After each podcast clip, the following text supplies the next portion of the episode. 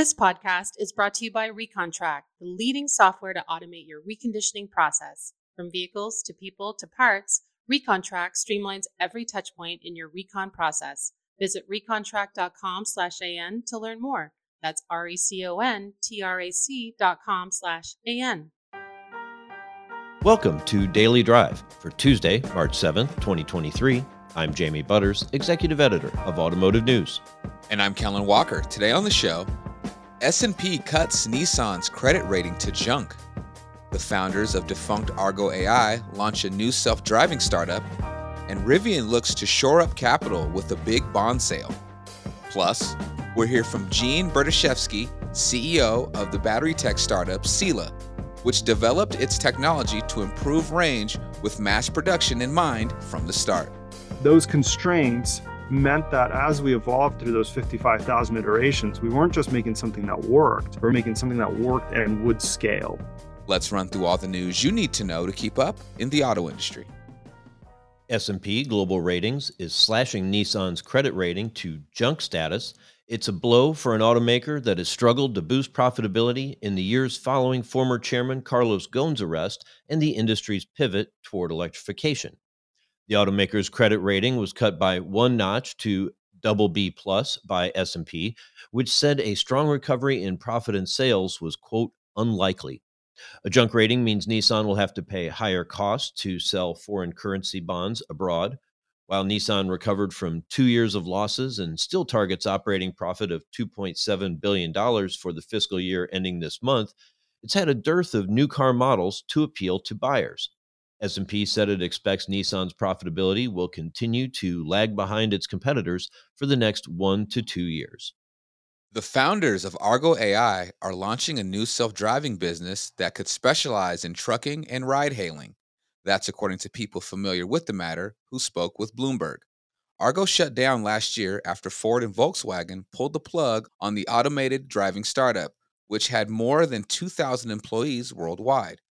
Sources say the new venture by Brian Salesky and Pete Rander has backing from a company that approached them about starting a full-scale AV firm.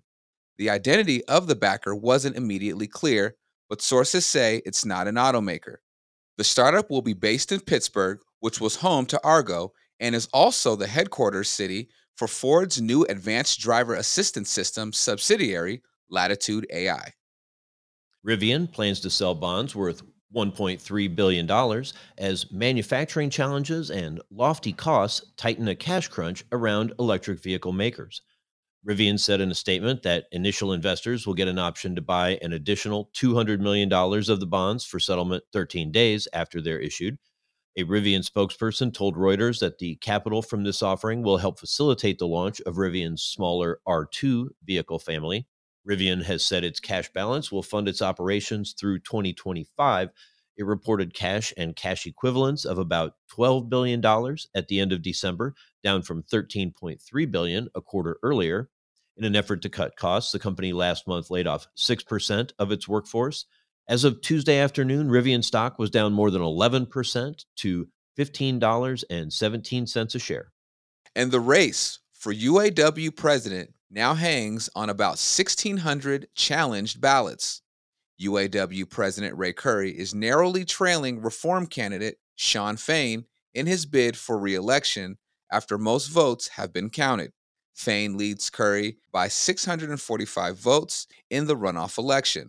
That's according to the federally appointed monitor overseeing the voting process. The race will determine who will lead the union through high-stakes contract negotiations with the Detroit Three this fall.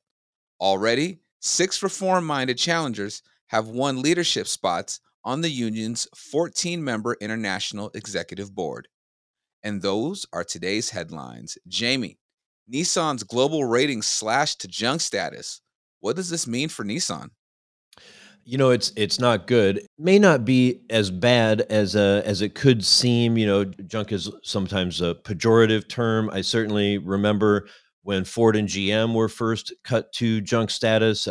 You know, it's sort of the sense it was almost 20 years ago, like, well, this is bad. It's going to raise their borrowing costs, but they probably have plenty of runway and aren't necessarily going to run out of money. But we saw what happened, right? A few years later, Ford borrowed against every asset they own, including the blue oval logo. They had enough money to get them through the global financial crisis. GM did not and had to go into bankruptcy and restructure with the support of the federal government, as did Chrysler. So, you know, when it goes to junk, it is not a good sign. That said, this company is not in the same situation as General Motors was, 20 years ago. We're talking about a company that's still making money, making billions. When this industry goes bad, companies lose money in the multiple billions and they lose cash in a really rapid state. That's not the case with Nissan, but they are behind the curve, and S&P's worried about it. Coming up, we'll hear from Sila CEO Gene Berdichevsky about the battery startup's technology, which replaces graphite with a silicon anode material to extend range and make mass production easier. That's next on Daily Drive. Across the Hendrick Automotive Group, each store had a different reconditioning process. They started looking for a solution that would help them standardize their processes, give them actionable information, and ultimately drive efficiency. Knowing they needed to bring together all pieces of their operation to cut cycle times down to their goal of 3 days, they chose Recon Trac. Chris Little, Vice President of Variable Operations, explains why having the tools to measure your recon process gives you what you need to manage it more effectively. Everyone knows speed to the front line equates to more turns, which helps the overall company do better in terms of parts, service, and inventory buys. And so when you can really take the time to measure and manage that and perfect that, you're going to increase your turns, you're going to increase your gross profit, and you're really just going to increase the amount of used cars you can sell because you're getting them out on the front line quicker. Welcome back to Daily Drive. I'm Jamie Butters with Kellen Walker. There are all sorts of battery tech startups hoping to extend range, drive down costs, and revolutionize the way vehicles use energy. But how many of those new technologies can actually scale to provide power to millions of new vehicles each year? Instead of trying to answer that question after developing its technology, Bay Area startup Sila began there. Our own Pete Bigelow recently spoke with Sila co-founder Gene Berdichevsky on Shift, a podcast about mobility. Here's a piece of their conversation. Kick this off a little bit by telling us about Sila. What is it that differentiates you from some of the other battery startups out there? Sure. We're a next generation battery technology company. We currently make the world's best silicon-based anode, which replaces the graphite anode in lithium-ion batteries. The graphite anode's been the standard for 32 years now. And when you replace the graphite with our technology, you can get a 20 to 40% increase in energy density, which can translate to longer range. You can also get dramatically faster recharge times. We can deliver for customers 15 minutes, even less in the future. And maybe just as importantly, you can localize your supply chain. We can produce this anywhere in the world, and we're building our first large-scale manufacturing plant in North America here in Washington State. So a lot of advantages with the next generation technology. And the thing that probably differentiates us the most is we're the only next generation battery tech that ships commercially today. So we're in a consumer device called the Whoop. A lot of units out there for 18 months now, no issues. I think we're also the only ones who've announced a supply agreement with an automaker, and that's with Mercedes, who will be bringing our technology starting with their G-Wagon. Thinking like fundamentally, then you're not focused on moving on to some new dynamic chemistry that's different than lithium ion. You're more so saying, how do you make lithium ion better? And that's through taking out the graphite. Yeah. And you know, Pete, that's really the only meaningful, impactful thing we can do this decade. So folks are building lithium ion factories at a breakneck pace. We've got, millions of electric vehicles worth of those factories already built. By the end of the decade, there'll probably be 30 million cars worth of lithium ion factories. And so if your technology isn't 100% compatible with those factories, you're talking about rebuilding, tens of millions of electric cars worth of battery factories. And so chemistries like ours, technologies like ours that drop seamlessly into those gigafactories aren't sort of just nice to have. They're an absolute requirement if you actually want to have an impact on electrification this decade. And so that's what we do. Now, it's fundamentally a completely different chemistry. Graphite is an intercalation-based material. Silicon is a conversion-based material. It's really hard to make this work. People worked at this for 15 years, and we're, you know, the only ones who can fully replace graphite today in the market. So it is a revolution. It's just a revolution in parts. You can imagine in the future replacing the cathode with something more fundamental as well. You can imagine upgrading the separator technology. You know, so we think of it as a revolution in parts. What was the secret sauce over those years that enabled you to eliminate the graphite and move to the silicon anode that was so vexing for others, perhaps? You know, it's not any one thing. Ideas are cheap. Ideas are a dime a dozen. Execution is what really separates those that ship from those that don't. And for us, what that looked like was iterating tens of thousands of times. We iterated something like 55,000 times on the synthesis of this material that we create. And a lot of that had to do with building the systems that are able to repeatably and extremely accurately measure and test very small quantities of next generation materials, because you can't produce this stuff in large volume to start. And so we literally went through 55,000 iterations before we nailed it. And we're now getting closer to 100,000 iterations as we continue to improve it.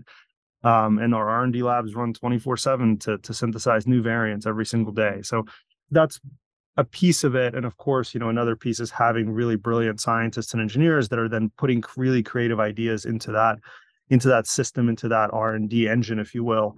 So you really need both. And one is not enough. You alluded to this a little bit before, but it's one thing to have a great idea, or even one thing to have a breakthrough technology, but to be able to manufacture it at scale is another essential part of that breakthrough. That's right.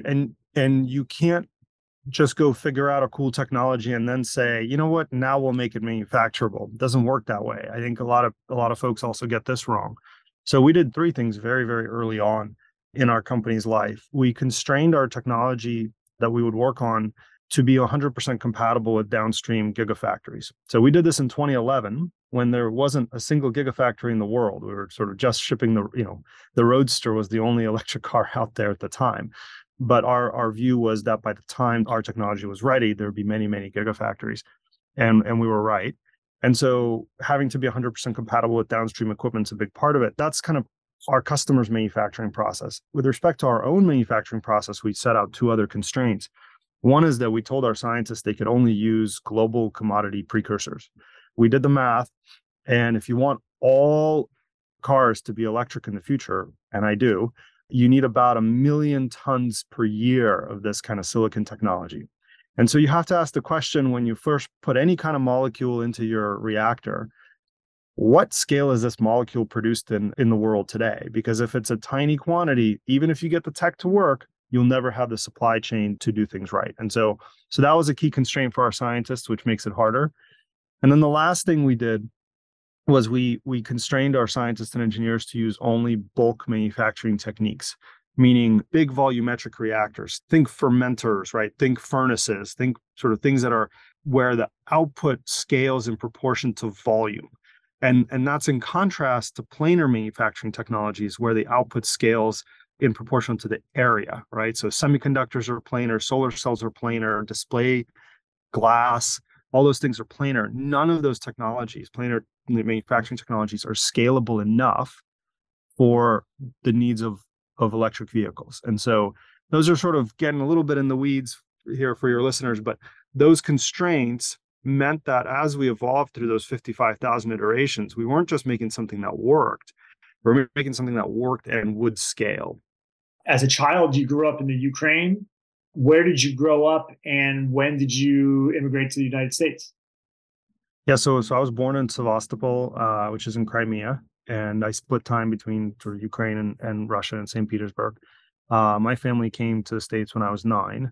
So I was still relatively young and really kind of got immersed in the culture here. And, you know, I grew up in Virginia through high school before coming out to California, which certainly formed a lot of who I am and how I'm driven and how I'm wired. And, you know, I think a lot of kind of our work today around energy, is not going to sort of have impact on today's conflict that exists there, but I think creating sort of this energy and independence for really every region. I mean, every region deserves its own energy independence, whether, Europe, China, the US.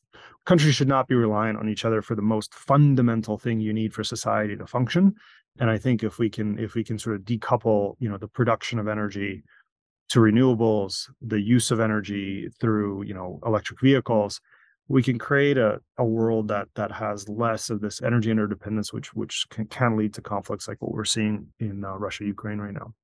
It does seem like this, if there's anything that the conflict has brought home, it's exactly that, or one of many key things, I guess, is that the next generation energy supply is foundational to everything. That's right. I mean, you think about the U.S. in the 20th century, and 70s we were energy dependent. It was a really bad place to be. Think about how many wars we've fought, as whether explicitly or implicitly, because of energy. We spent 100 years, or 50 years catching up and getting to a place where, with technologies like fracking and, and exploiting our own resources at home, we could get that energy independence and frankly, be involved in less conflict.